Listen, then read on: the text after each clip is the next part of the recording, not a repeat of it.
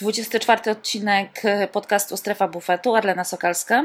Ela Kowalska. Kolarze niestety nie dają nam zakończyć sezonu, tak jak planowałyśmy. No niestety, w dzisiejszych czasach nawet sezon kolarski się wydłuża od stycznia do grudnia.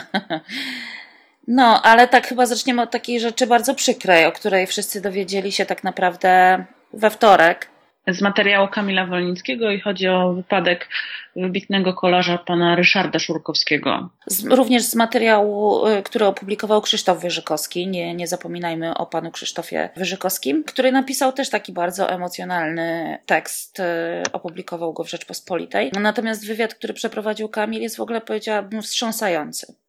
Tak, no i też e, okazuje się, że pan Ryszard e, ten wypadek miał w czerwcu, więc już bardzo dużo czasu minęło od tego zdarzenia i chyba dobrze, że w końcu się zdecydował o tym opowiedzieć i upublicznić tę sprawę. Mnie się też tak wydaje, zwłaszcza, że tutaj był bardzo duży odzew kibiców i napisał o tym Marek Bobakowski, że te osoby, które sprowadzą tę zbiórkę na rehabilitację pana Szurkowskiego są zszokowane. Włączył się w to również e, Czesław Lang, włączył się Michał Kwiatkowski, włączył się również minister sportu, za co brawa. No i miejmy nadzieję, że, że pan Ryszard Szurkowski wyjdzie z tego w taki sposób, że będzie mógł się samodzielnie poruszać. A może jeszcze kiedyś wsiądzie na rower. Wsiądzie na rower. Oby tak było. Na plus, na plus można powiedzieć to, że e, Kamil Wolnicki napisał, że po rozmowie z panią e, Szurkowską dowiedział się, że właśnie dzisiaj pan Szurkowski był pionizowany pierwszy raz. No więc y, trzymam mocno kciuki, życzę zdrowia i też zachęcamy wszystkich do wsparcia. Można wpłacać nawet drobne kwoty, to zawsze przy takich zbiórkach publicznych złotówka do złotówki dużo daje po prostu.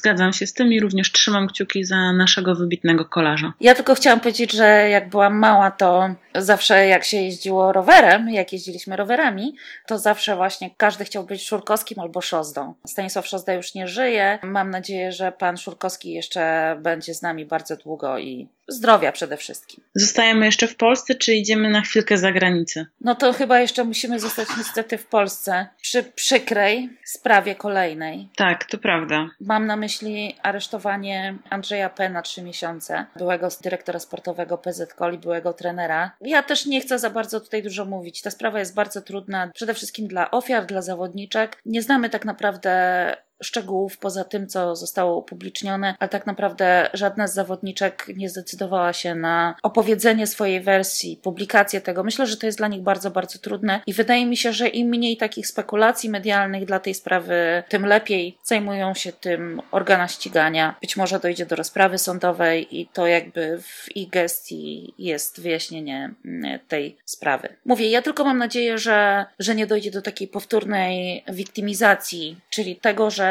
dawne ofiary trenera będą znowu ofiarami, bo zacznie się wokół nich szum medialny, będą musiały przeżywać to po trzykroć i, i no i tak o. Ja nie wiem, co tutaj jeszcze można więcej dodać, naprawdę. Ta sprawa jest e, rzeczywiście bardzo trudna, bardzo bolesna e, dla wielu osób i chyba ja w ogóle się powstrzymam od, e, od komentarza. No dobrze, to przejdźmy w takim razie do bardziej radosnych wydarzeń. Opublikowano trasę Giro d'Italia. Co o tym sądzisz? Co sądzisz o trasie Giro? No ja ja jako fanka czasówek bardzo się cieszę, że zostały e, tutaj wrzucone aż trzy czasówki. E, bardzo się cieszę również z tego, że czasówką kończy się cały wyścig. A jak patrzę na profil 16 etapu, to tak jak mówi zawsze Ewa Chodakowska podczas skalpela, pyta się, czy pieką cię pośladki, czy czujesz te pośladki, to ja po prostu patrząc e, absolutnie czuję te pośladki. Fabio Aru powiedział, że etap o przewyższeniu 5700 to jest jakaś masakra i że on jechał do tej pory tylko etapy, które miały 5200 przewyższenia. Już się tłumaczy. Już się tłumaczy. ale powiedział ciekawą rzecz, że jeżeli komuś się wydaje, że te 500 e, metrów przewyższenia nie ma znaczenia, to znaczy, że nic nie wie o kolarstwie i że te 500 metrów przewyższenia to będzie prawdziwe piekło. Natomiast moja opinia jest taka, że mnie się zdecydowanie bardziej podoba ta trasa Tour de France tegorocznego i żeby było śmieszniej, to mam wrażenie, że tegoroczne Tour de France jest bardziej girowate niż zazwyczaj, a tegoroczna trasa Giro jest bardziej Tour de France'owa niż zazwyczaj. E, chociażby to, że do tego dziewiątego etapu etapu tak naprawdę nie ma żadnej poważnej góry, zazwyczaj tam się pojawia jakaś etna, blockhouse, coś, a tutaj nic i do tego dziewiątego etapu będzie się toczyło takie Tour de France tak naprawdę, więc to tak ciekawie, ciekawie. Jest też sporo tych etapów takich e, powyżej 200 kilometrów, jest tak. 4 czy 5. Tak, właśnie to, to mi się, powiem, y, powiem w ten sposób, że to mi się bardzo, bardzo nie podoba, dlatego że no jeżeli, jeżeli mamy etap, na którym jest y, Gavia i Mortirolo, ten etap ma 226 kilometrów. To jest chyba właśnie ten szesnasty etap, y, przy którym bolą mnie pośladki. Ja uważam, że to jest nieporozumienie, dlatego że z jednej strony tych gór jest bardzo, bardzo dużo. One są bardzo, bardzo trudne, a do tego etap jest bardzo, bardzo długi. W związku długi. z tym, jeżeli ktoś spodziewa się fajerwerków na tym etapie, to ich nie zobaczy, dlatego że moim zdaniem tam wszyscy kolarze będą jechali w taki sposób, żeby po prostu ten etap przetrwać, łącznie z tymi, którzy będą gdzieś y, na szczycie klasyfikacji generalnej. To, to nie jest etap, na którym można się spodziewać, że ktoś będzie próbował zaatakować lidera, bo wszyscy będą bali się tego, że jeżeli tylko zrobią jedno depnięcie mocniej, to za chwilę im zabraknie. A jak im zabraknie, no to po prostu zostaną i tyle. No to tyle chciałam powiedzieć. A z drugiej strony ja, ja na przykład bardzo się cieszę, że jest znowu Mortirolo.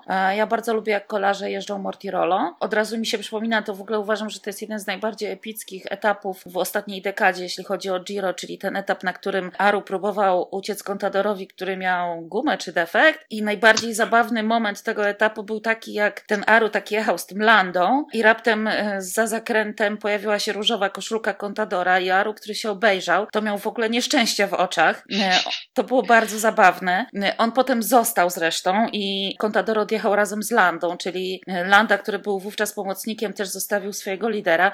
No działy się nieprawdopodobne historie. No, to był bardzo, bardzo, bardzo epicki etap. Ja właśnie jestem trochę zdziwiona, bo w zasadzie organizatorzy wielkich turów, czy Tour de France, czy, czy Vuelty, idą raczej w tym kierunku, że robią te etapy takie krótsze bardziej dynamiczna. Tutaj rzeczywiście Włosi postanowili zrobić na odwrót. No i tak, no może rzeczywiście tych fajerwerków tam zabraknąć momentami. A mnie się od Natomiast... razu y, y, przypomina tutaj, przepraszam, że ci się wcinam, przypomina mi się wywiad, jakiego udzielił Bradley Wiggins niedawno. I on tam mówił, że składa wielkie pokłony kolarzom pokroju Fausta Kopiego, którzy jechali właśnie takie etapy w Dolomitach po 350 y, kilometrów i że to było prawdziwe kolarstwo i taki romantyzm w tym kolarstwie właśnie był wtedy. No to tak. A to ten sam wywiad, w którym Wiggins y, mówi, że Armstrong był ikoną? Tak, tak, ten sam wywiad. Bo to jest ten y, wywiad dotyczący książki, którą napisał Sir Bradley Wiggins. No i właśnie te słowa o Armstrongu oburzyły tutaj wiele osób, w tym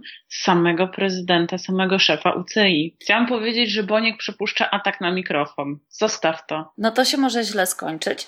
Frum widzę grzeczny. Frum absolutnie grzeczny, tak, absolutnie tak. To jest grzeczny kot. To może powiedz, co tak naprawdę oburzyło y, Messie Lapartienta. Oburzyły go słowa Bradley'a Wigginsa dotyczące y, właśnie Lensa. Pan prezydent UCI uważa, że nie powinno się go określać y, mianem właśnie takiej ikony kolarstwa, gdyż był to oszust. Tak, on zresztą Dodatkowo tam... też prezydent UCI mówi, że Bradley Wiggins to różne rzeczy na temat kolarstwa e, wygadywał, a z kolei Bradley Wiggins oburzony e, twierdzi, że nikt mu nie będzie mówił tego, co on ma myśleć i mówić o kolarstwie. Ciekawa dyskusja rozgorzała. Te ikony kolarstwa oczami e, Bradley'a Wigginsa to jest właśnie chociażby ten Fausto Coppi. Indurain, o którym on bardzo zabawnie mówi, że to jest doskonały gentleman i mówi coś takiego, że jeżeli znajdziesz go w łóżku ze swoją żoną, to on cię jeszcze uściska i sprawi, że pomyślisz, że to był twój pomysł. Bardzo zabawnie. No, Bradley Wiggins potrafi być y, taki bardzo w słowach y, wylewny i, mówić ciekawe rzeczy. Na przykład o Noi Durej nie mówi też y, fajnie, bo mówi, że dawał ludziom, dawał innym kolarzom wygrywać etapy. Wystarczyło mu zwycięstwo w samym turze, nie był takim chciwym, nie był takim kanibalem kolarstwa. Co zabawne, też Wiggins opisuje swojego pierwszego idola kolarstwa. Pamiętajmy, że Wiggins urodził się w Gandawie i jego pierwszym, pierwszym idolem był Johan Museł. Pierwsze wyścigi, jakie oglądał tak naprawdę, to była chociażby Flandria i właśnie te północne klasyki. To było to jego dzieciństwo kolarskie. Także wywiad jest dosyć, dosyć ciekawy. A jeśli chodzi o samego Lance Armstronga, no cóż, ja trochę nie rozumiem oburzenia. Jakby na pewno nie można, właśnie. Nie, nie, nie, rozumiem oburzenia pana Lapartien, dlatego że ja rozumiem, że dla Wigginsa ikoną był Armstrong, dlatego że w momencie, kiedy on był takim kolarzem aspirującym do y, wielkich osiągnięć na szosie, to Armstrong był y, uważany za wybitnego kolarza. Poza tym też mi się wydaje, że nie tylko dla Wigginsa był takim kolarzem ikoną, czy kolarzem idolem, tak? Czy, czy zawodnikiem, sportowcem, który sprawił, że ta osoba właśnie wsiadła i zaczęła jeździć na rowerze. Myślę, że było wiele takich osób i wielu takich zawodników. No tak, zważywszy też na to, że przecież Lance Armstrong miał za sobą tą całą, tak, całą historię choroby. Całą historię choroby. I to rzeczywiście po prostu no, była e, scenariusz dobrego hollywoodzkiego filmu, jak facet, który pokonał raka, nie dość, że pokonał tego raka, to jeszcze wrócił do ścigania i wrócił do ścigania na takim poziomie. No wtedy raczej e, niewiele osób przypuszczało, że... Że tak to się skończy. Że tak to się skończy. Ja akurat nigdy nie byłam miłośniczką Lance'a Armstronga. Nie podobał mi się jako kolarz. Nie, nie, nie szanowałam tych jego mm, zwycięstw w Tour de France. Natomiast y, znam osobę, która pracuje... Trochę hamem. To prawda. E, znam osobę, która pracuje do dziś w peletonie i do dziś nosi bransoletkę Armstronga, więc tak to bywa. Natomiast e, Wiggins mówi ciekawą rzecz o Armstrongu i to jest akurat niezwiązane z dopingiem. To znaczy, że Armstrong był kolarzem, któremu się nigdy nic nie działo podczas tych Tour de France. Prawda. On jakby omijał wszelkie przeciwności losu również. E, miał bardzo, bardzo wiele szczęścia, chociażby taki pamiętna historia, kiedy się wywrócił Beloki i Armstrong właściwie zrobił taką jazdę przełajową, bo po prostu przejechał przez jakiś żyto, zboże, nie wiem, rżysko albo cokolwiek takiego, ale e, wyjechał szczęśliwie na drogę i się nie wywrócił, więc e, faktycznie był takim kolarzem, którego pech omijał. A jak to mówią, szczęście sprzyja lepszym. Ja oczywiście jestem za tym, żeby Armstronga nie fetować, natomiast też Wiggins mówi o tym na przykład, że Armstrong, który prowadzi własny podcast, mówi bardzo ciekawe rzeczy, bo nie boi się powiedzieć, co myśli i coś w tym jest, ponieważ te podcasty Armstronga faktycznie są bardzo, bardzo ciekawe. No on się teraz już nie musi chyba szczypać w język, zresztą nigdy nie był osobą, która się jakoś tak za bardzo szczypała w język. Więc też myślę, że ten jego charakter, e, biorąc pod uwagę to, to, tą otoczkę wokół niego, tę całą historię z chorobą, to szczęście, które mu sprzyjało, to, że wygrywa to Tour de France i jednocześnie to, że potrafił być e, no, no hamem, tak? Nie, nie znosił sprzeciwu, miał bardzo silny charakter, też to tworzy jakąś postać. No. A to, że się okazał potem bardzo złym człowiekiem, no to życie. To ja prawda. zauważyłem, że wszyscy jesteśmy hipokrytami, więc nie będę za bardzo obrzucać błotem Lensa. E, ja natomiast jeszcze tylko dodam, że bardzo, bardzo fajnie charakteryzuje Wiggins kilku kolarzy, którzy są dziś gwiazdami, czyli na przykład Petera Sagana, o którym mówi, że Peter Sagan ma osobowość, ale nie jest za bardzo elokwentny i jest jak dziecko uwięzione w ciele dorosłego. Absolutnie się z tym zgadzam, dlatego ja e, bardzo e, liczę i bardzo czekam na to, że mimo wszystko Peter dojrzeje. Być może, natomiast on też e, charakteryzuje Geraint'a Tomasa, mówi, że Geraint Thomas to jest kolarz, który ma osobowość, jest cudownym, zabawnym facetem, który niestety ma na swoich rękach kajdanki, które nazywają się Sky i to sprawia, że Geraint Thomas nie może powiedzieć, co myśli. Ale nie do końca. No właśnie mi się wydaje, że mimo wszystko kolarze, którzy dziś jeżdżą w peletonie, muszą się jednak trochę, e, w przeciwieństwie do Lenza, tak jak już mówiłam, szczypać w język, bo nawet ten wywiad e, Geraint'a Tomasa, który ukazał się niedawno w Guardianie, w którym Geraint wylewa swoje żale dotyczące tego, że nie miał pełnego supportu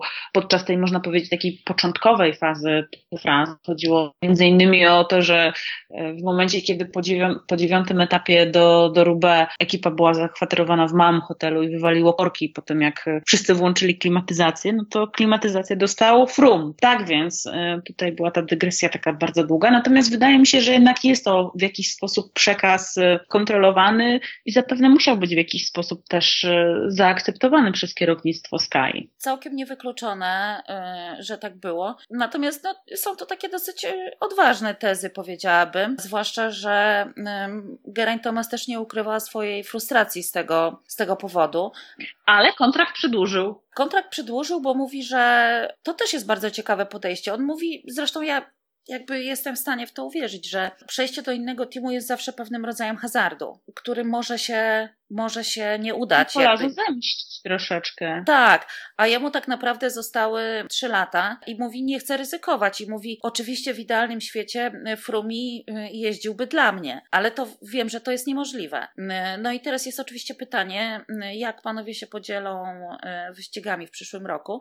I właśnie tutaj Geraint Thomas nie ukrywa, że ponieważ na Giro mu nigdy nie poszło dobrze. I ma cały czas niewyrównane rachunki z tym wyścigiem bardzo niewy, niewyrównane rachunki z tym wyścigiem, to kto wie, czy nie zobaczymy właśnie Geraint'a na Giro po prostu. No i właśnie tutaj Geraint też chyba w przeciwieństwie do Lensa, to on musi tego szczęścia troszeczkę poszukać. No jeżeli utrzyma tę swoją passę z ubiegłego roku, to kto wie, kto wie, kto wie. A skoro już jesteśmy przy temacie wujka Lensa, który nigdy nie miał e, pozytywnego testu antydopingowego, to e, aktualny mistrz świata Alejandro też e, stwierdził, że przecież on też nie miał, co, co jest prawdą. Nie mija się, nie mija No tak. się z prawdą w żaden sposób. No tak, bo Alejandro na swój sposób uczcił zakończenie sezonu, e, wygrał ostatnie wyścigi e, w Japonii i właśnie tam wygłosił Tak. to, to stwierdzenie, że nigdy, nie, nigdy nie, nie miał pozytywnego testu, co jest prawdą. O tym, e, o jego udziale w Operación Puerto to już rozmawiałyśmy kilka odcinków temu. Natomiast co Tak. ciekawe, właśnie Messier Lapartien odróżnia Alejandro Valverde od Lance'a Armstronga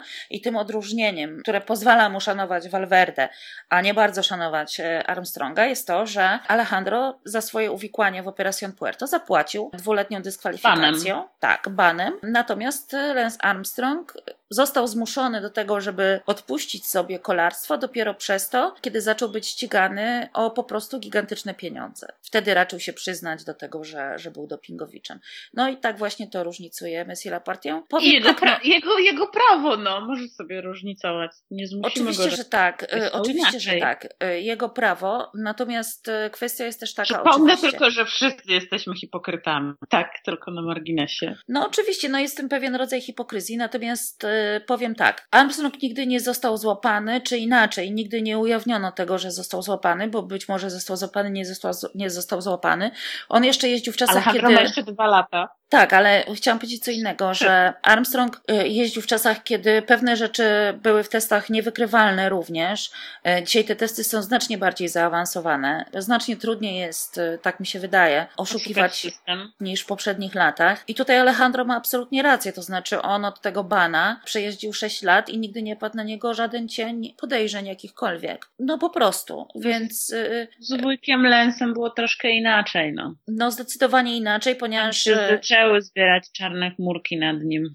No oczywiście, że tak. I on y, y, przecież w tym słynnym wywiadzie powiedział pięć razy jest, tak? Bo było pytanie, czy brałeś kortykosteroidy, czy brałeś testosteron i tak dalej, czy brałeś EPO i odpowiedź zawsze była tak, tak, tak, tak, tak. I to też myślę odróżnia y, Armstronga od wielu innych kolarzy, y, nawet tych, którzy byli złapani kiedykolwiek i mieli jakikolwiek ban. Z pozytywnej rzeczy, taka mała ciekawostka, y, w przyszłym roku będzie wyścig, który będzie się kończył na Mont Ventoux, więc wszyscy, którzy są niezadowoleni z tego powodu, że Brakuje Mont Ventoux w, te- w przyszłorocznej edycji Tour de France. będą mogli obejrzeć ściganie na Mont Ventoux. Inna sprawa, że ten wyścig będzie się odbywał dzień chyba po zakończeniu Criterium Dauphiné, więc jest pytanie oczywiście o listę startową, no ale zobaczymy. Nowy wyścig, ciekawy, może być fajnie. Tymczasem. Tak, i tym y, optymistycznym akcentem może e, zapowiemy już w końcu tą e, przerwę między sezonami, której ja wybitnie potrzebuję, o czym się pewnie przekonaliście już słuchając dzisiejszego odcinka. Także ja ją zapowiadam.